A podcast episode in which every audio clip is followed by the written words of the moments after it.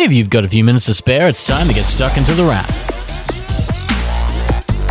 It's the near middle of April, and you're listening to The Wrap, Australia's fastest technology roundup. And we end this week looking to the stars, where scientists have captured the world's first photo of a black hole, an image that can't really be described, except to say it's big and elusive as well the black hole itself. Over 200 people were needed to make it happen, and it's a staggering achievement. Back home on Earth, people are making other things happen. They're not necessarily as big as capturing a black hole for the first time, but they're still kind of useful. For instance, if you're in Canberra, one of Google's companies, Wing, has announced that it is using drones to deliver food and pharmacy goods to select houses and suburbs in the nation's capital. It's a first for Australia and probably much of the world, as engineers embrace what is very likely to be our drone led future, using remote control flying machines to make delivery easier and possibly more economical. There are many places Wing will make those deliveries in the beginning, but it's a start and will likely pave the way for other drone drone delivery services. At home, there are more gadgets coming designed to speed up wireless,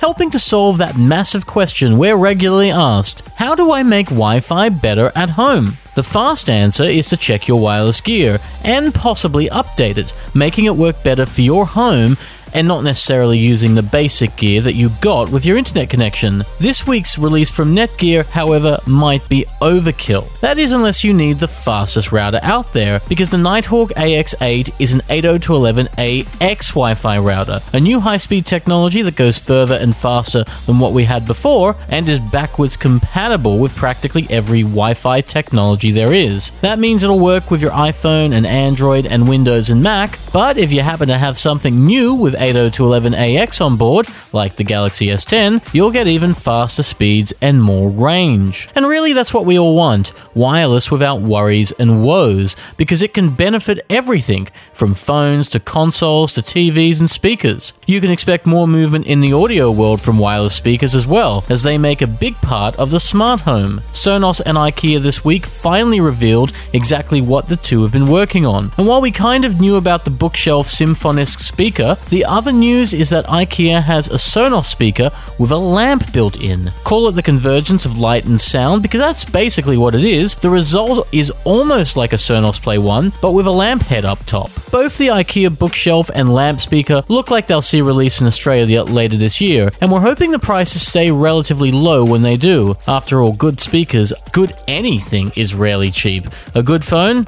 Over a grand usually. A good TV? You know, think over two or three. Bang & Olufsen introduced something just like that this week with the Beovision Harmony, a TV without a price tag that, if we had to guess, will probably cost over $10,000 locally. It's made with oak and aluminium and is an elegant take on the LG 77 inch OLED screen, with speakers that fan out in front of the TV, moving the screen into place almost as if the TV were performance art itself. It won't be cheap, B&O rarely is, but it will be unique and probably quite good. Good technology doesn't always have to cost an arm or a leg. We've been checking out the Microsoft Surface Go 4G this week, and it offers a persuasive play for portability, getting a laptop back to 10 inches, even if the cost can be a little prohibitive. The hardware can seem a little low end under the 10.1 inch screen, and while laptops normally get Intel Core or Atom chips or something made by AMD, this is an Intel Pentium, which is just enough processor power but not much more. It's also accompanied by Windows 10 S, which fortunately you can turn off because it doesn't really let you install much. Do that and the Surface Go starts to become useful, and when combined with the optional type cover keyboard cover, the tablet really makes an impact. It might be small and underpowered, but it will do the basics and a little bit more. We used ours for Photoshop and for regular work, and it actually handled itself quite well. Add to it the 4G connection, and the Surface Go makes a compelling case. The performance could always be a little better, and we wish Microsoft would start to include things like the keyboard and pen. But given it's about taking Windows to Go, we liked it more than we expected. The 4G version is a little bit under a grand, but you can pick up the version without 4G for substantially less. Definitely worth checking out.